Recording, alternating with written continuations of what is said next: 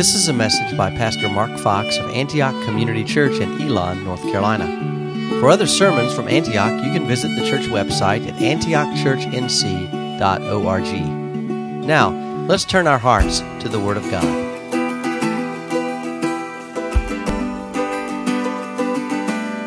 is Genesis chapter 15, verses 1 to 6. After these things, the word of the Lord came to Abram in a vision Fear not, Abram, I am your shield. Your reward shall be very great. But Abram said, O Lord God, what will you give me? For I continue childless, and the heir of my house is Eliezer of Damascus. And Abram said, Behold, you have given me no offspring, and a member of my household will be my heir. And behold, the word of the Lord came to him This man shall not be your heir, your very own son shall be your heir. And he brought him outside and said, Look toward heaven and number the stars, if you were able to number them. Then he said to him, So shall your offspring be. And he believed the Lord, and he counted it to him as righteousness.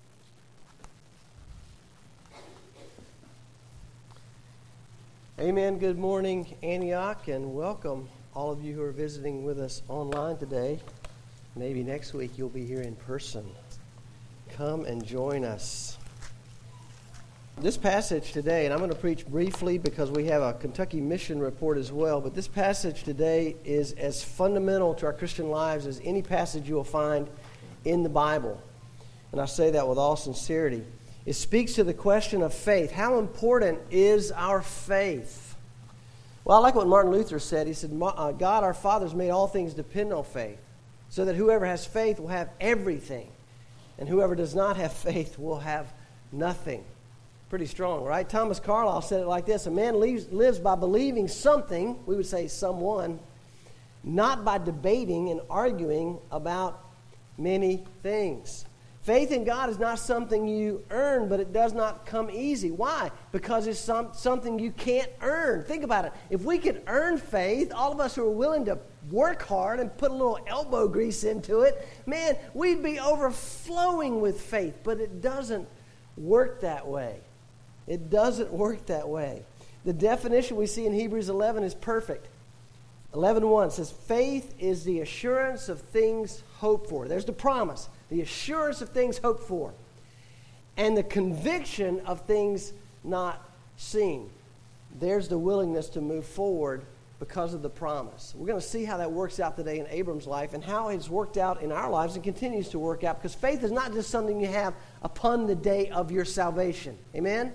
Faith is a muscle that grows and grows as you trust God, learn to trust Him, love to trust Him more and more. So let's look at this, how it works out today with Abram. Uh, three main points declaration, complaint, and assurance.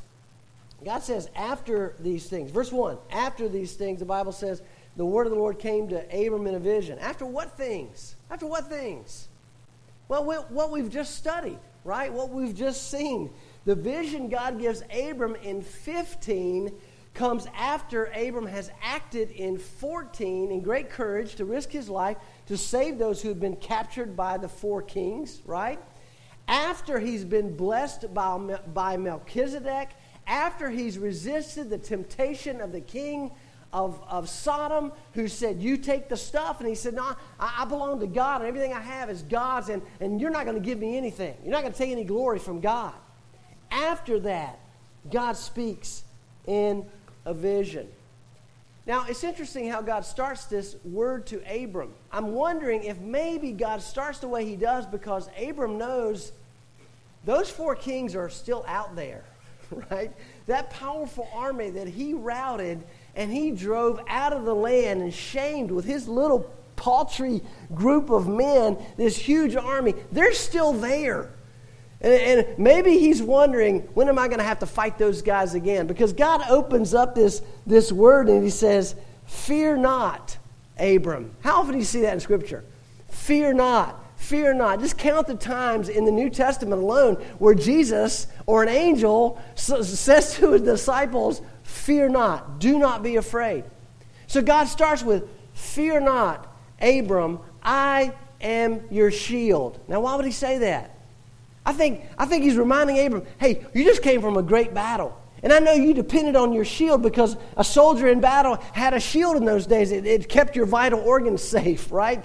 But God's saying, hey, Abram, I'm the one who is your shield. Hey, Abram, I'm the one who won that victory.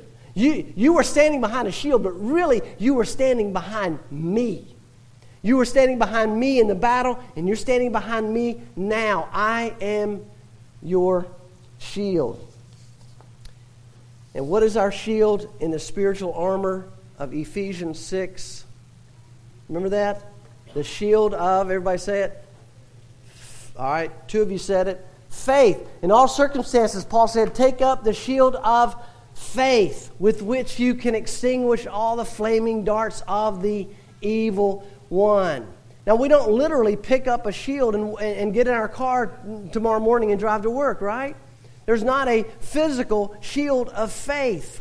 That is a representation. Paul is saying there, you stand behind faith, and your faith is placed in God.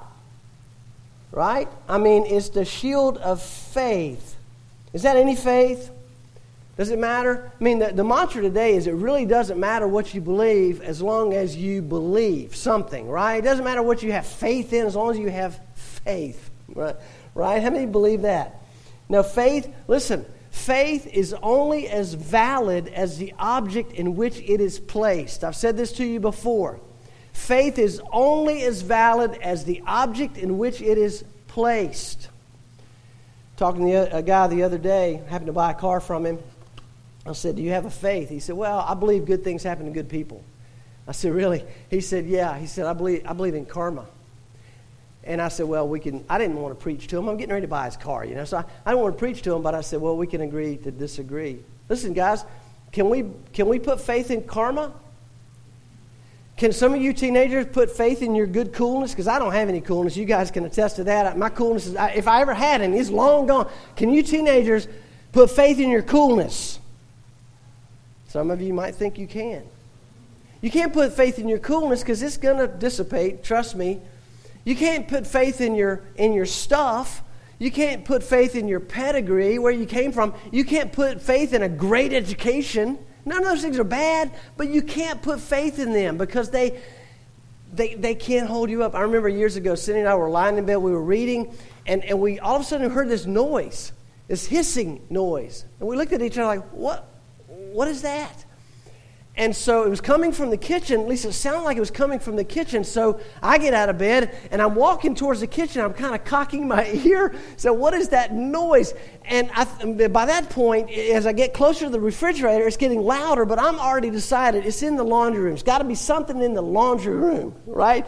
So I'm hustling past the refrigerator, and suddenly my feet hit a wet spot, and my feet go up, and my back goes down, and I land flat on my back. Ooh!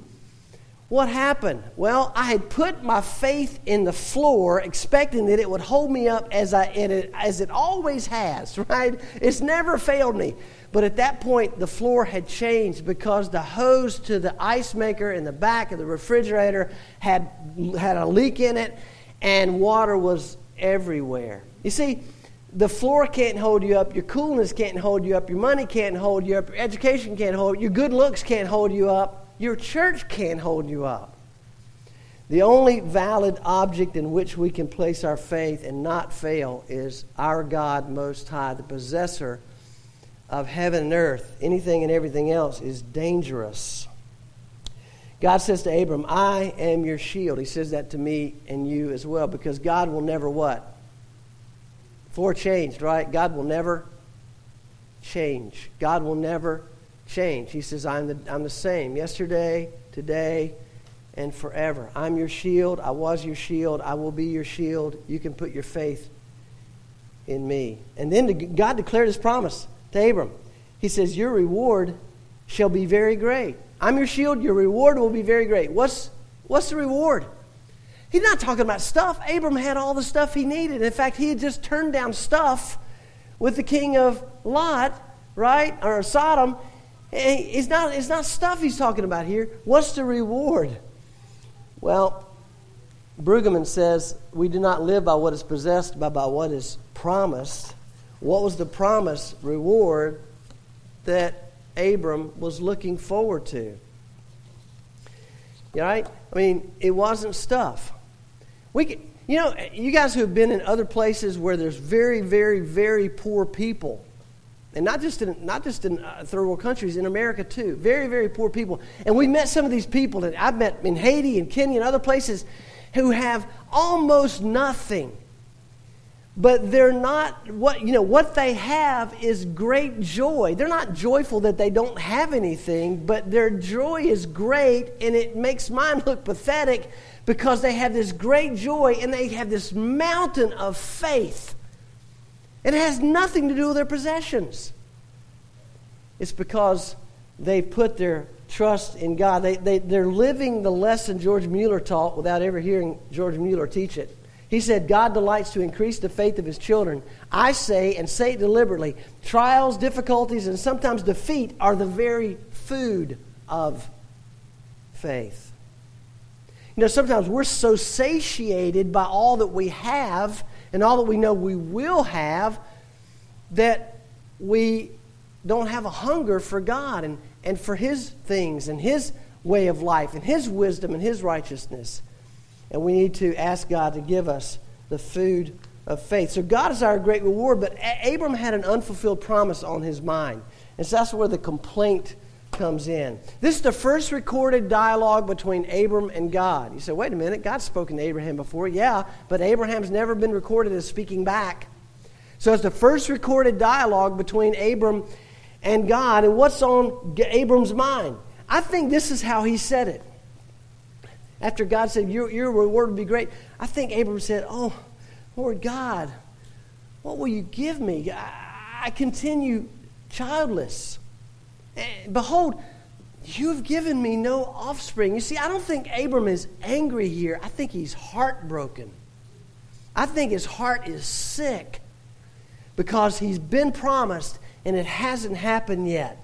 He knows his heir will be his household servant. If he dies, and he's already over 75, if he dies right now, Eliezer, his, house, his number one servant, according to custom, you have no heirs, your trusted servant gets everything. Right? And, and, and he doesn't want that. He, he, he said, Lord, I know he will be my heir. And Lord, didn't you tell me you would make me a great nation? Remember that, Lord? And Lord, when Lot separated from me and, and he went east, and, and then you told me to look at the dust of the earth, and you said, count the dust, and as, as many dust particles as you can count, that's how many your offspring will be. Remember that, Lord? Oh, Lord, I don't even have one offspring. You know, Proverbs uh, 13 12 is a great verse. Hope deferred makes the heart sick but a desire fulfilled is a tree of life. I just wonder how many of you today, don't raise your hand, but how many of you today have a hope that you feel like God has promised you and it hasn't come to fruition yet? It's something you, you, you're really hoping. You, you're not putting your faith in that. Your faith is in God, but your hope is in something you believe He's promised and you're longing for it. Well, then you know how Abram felt. And it was a real feeling. And I love Abram's raw complaint to the Lord and his God. You know, I don't see this as a man who's doubting God's goodness. I certainly don't see this as a man who's rejecting God's promises. Yeah, right. Like I can believe you anymore, Lord. No, no, I don't see that at all. Rather, I see it as a man seeking to understand the promise and the fulfillment of it. Augustine wrote this. I think this is a great quote. Write this down or put it in your memory banks, guys. Understanding is the reward of faith. Therefore, seek not to understand that you may believe, but believe that you may understand. This is so critical. I meet young people today in classrooms, you do too. You know young people maybe in your own house who say, you know what? I'm not going to believe all this Christian stuff until I can understand it perfectly. And because I don't understand it perfectly, I dismiss it totally. And they're missing the whole point. Nobody except for God and the Holy Spirit and Jesus understands it perfectly. It is a that's why it's called the mystery of the gospel. But the door into understanding it more fully is faith. It's faith. It's not anything else. You know, even more than Abraham's honesty, I love the amazing grace of a holy God. This holy God who's powerful enough to create the whole universe and everything in it with a word is gentle enough to listen to this one puny little creation of his and his complaint prayer. You ever do complaint prayers? They used to call it yarping back in the 70s. Yeah, you're yarping. You ain't praying, you're yarping. Well, complaint prayers sometimes are okay, right? I mean, as long as we're not, we're not arguing with God to the point where, we're, where we are, are saying we don't believe you anymore, but where we're saying, Lord, I don't understand. I help me understand. And so the linchpin, uh, you know, God, what happens next is God gives Abram assurance. Now, look, the Lord said in effect, No, Abram, Eliezer is not your servant. He's not, I mean, he's not going to be your heir. No, forget that. He's a nice guy, Eliezer. He's a good Jewish boy. Well, maybe he's not Jewish. Anyway, your servant is, I mean, your son is going to be your heir. And I, I imagine Abram still looking at God like, I know you said this before, but come on. And so he says, Abram, go outside. So Abram's inside. He's having this vision apparently at night. And so Abram goes out of the tent and he says, Look at the night sky. And then he says, Count the stars. Abram, go ahead. Go ahead. Number the stars. Now, in my sometimes fertile imagination, uh, I imagine Abram just taking this real literally. And I think he, he may have looked up at the sky and went, One, two, three, four. And maybe this went on for a long time. God's patient, right? And he got up to about 120. God says, Abram, yes, Lord? That's good. You're, you're, you're good. Okay, now that number you just counted and a whole lot more that you can't even imagine, that's going to be the number of your heirs. And guys, at this point, I believe Abram looked up at the Lord. Maybe a tear rolled, rolled down his cheek and he said, Yes, Lord. And that's when it happened. The linchpin of faith, the linchpin of faith, this verse is the linchpin of faith, perhaps one of the most important verses in the Bible. It's his faith and it's our faith. Abram believed the Lord, and it was counted to him as righteousness. Listen, what did Abram do then? He believed the Word of God. He leaned into God with all of his might and all of his soul and all of his heart and all of his mind. He leaned into God and he believed him.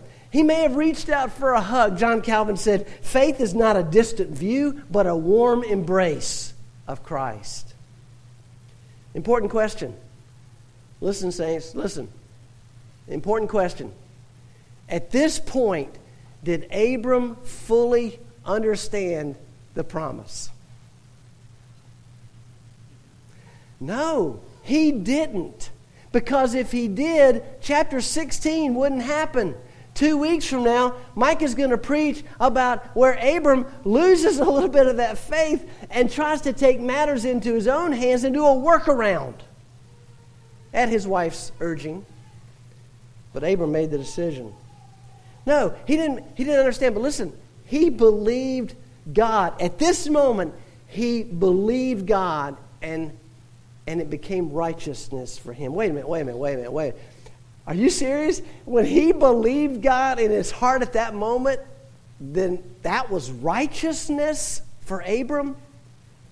That can't be right. I, I think there's probably something else. Maybe, maybe he prayed for four hours after he believed, and then God said, Okay, now you're righteous. What do you think? Okay, wait a minute. Maybe he memorized the book of Genesis, which, by the way, hadn't been written yet, and then God said, Okay, now you're righteous. You tracking with me? You guys look like you're asleep. No. All right, he went and told 15 people about God. He, he witnessed about God. And then God said, Okay, now you're good, you're good boy. No. All right, he went to the altar, sacrificed 100 rams. Everybody said? Everybody said? He went one, oh, here it is. This is the one. This is the one. This is what we try to do every day, right? He went one whole day without doing one thing wrong. And then God said, All right, now, now I can give you, I can count righteousness in your, I put in your account, Abram, you did it. How many of you ever done one, gone one day without doing anything wrong? Don't raise your hand. Please don't raise your hand. We'll have to have some counseling afterwards. Let's look at the word together. No, guys, listen. If he had trusted in any of those things I just listed, what would his faith have been based on? His works. And his faith was based on simply believing the word of God. And that's when God said, Now I'm giving righteousness to your account. You are righteous in my eyes. You know, the word in Hebrew for faith here literally means to consider something dependable, reliable, and acting on that belief. So faith leads to actions. That's the whole point of the book of James. Faith without works is dead. Faith leads to actions, but the word literally means I put my full weight in this thing I'm trusting, this thing, not thing, person, and then I will act accordingly. It, his faith, was counted to him as righteousness, not his works. This verse is referred to four times in the New Testament Romans twice, Galatians once, and James once. This same verse, Genesis, what is it, 15 6. Four times repeated, twice by, three times by Paul, once by James. Uh, in, in Romans 4, Paul writes this. He says, Abraham, in the presence of the God in whom he believed, who gives life to the dead and calls into existence the things that do not exist, in hope he, Abraham, believed against hope that he should become the father of many nations. What does that mean? Even though Abraham was being told that he would have a child and it was impossible for him to have a child and it was impossible for his wife to have a child because they were too old, they were as good as dead, Paul says in Romans, right? Even though it was impossible, he believed the word of God. And it was credited to him as righteousness. In Galatians 3, Paul writes to us Know then that it is those of faith who are the sons of Abraham. How do we become people of faith? It's very simple. Like Abram, we have to trust we have to trust God, whom we do know, to take care of the things that we don't know ahead of us, around us. We have to trust God. We put our faith in Him. Faith in His future grace glorifies God. Faith in future grace glorifies God. God's grace is for you today. It was, it was yesterday and it's tomorrow, right? Future grace. And we trust in that. Do you know that the African impala has a vertical leap of over 10 feet? Now everybody looks up. 10 feet. How many have hops like that? Can you jump 10 feet? Just standing still, 10 feet in the air. Dick Orchid, I know you can, Dick, with two or three trampolines and a jetpack. 10 feet in the air, and when it's running and leaping, that bad boy can jump 30 feet or more. But do you know that you can put an African impala in a zoo and you can put a wall that's about three foot high where that African impala is, and it will keep that African impala right there? Even though it can jump 10 feet or 30 feet. You know why? Because the African impala will not jump if it doesn't see where his feet will land. Majestic powerful, athletic, unbelievable creations of God, but faithless. faithless.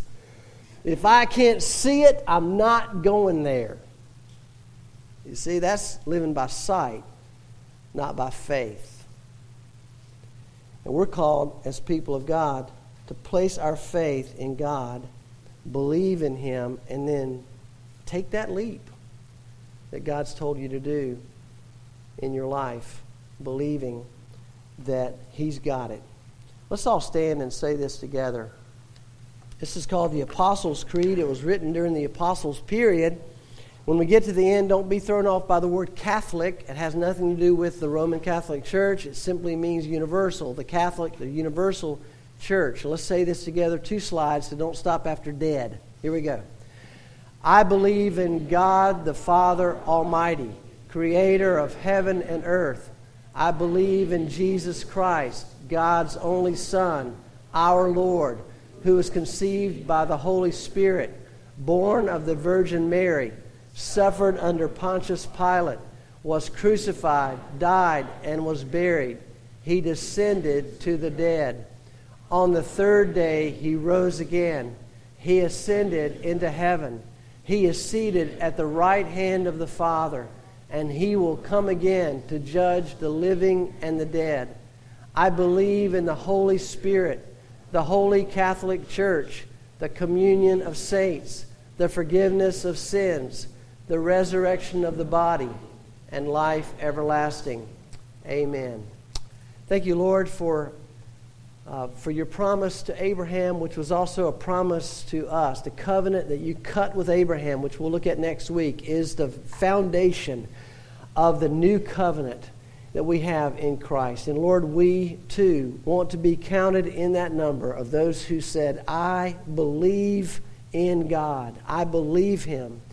And you credit to us righteousness. You give us eternal life as a result. Lord, grow us in our faith. Bring those in this room who are not yet believers into faith for the first time and grow the rest of us into greater and greater faith that we might have faith to believe all of your promises and to do all you've called us to do. And all of God's people said, Amen. Let's greet one another in the Lord. Thank you for listening to this message by Pastor Mark Fox of Antioch Community Church in Elon, North Carolina. Antioch meets every Sunday for worship at 10 o'clock a.m. at 1600 Powerline Road in Elon. You can download other messages by Pastor Fox at antiochchurch.cc. You can also learn how to order his books or subscribe to his blog at jmarkfox.com.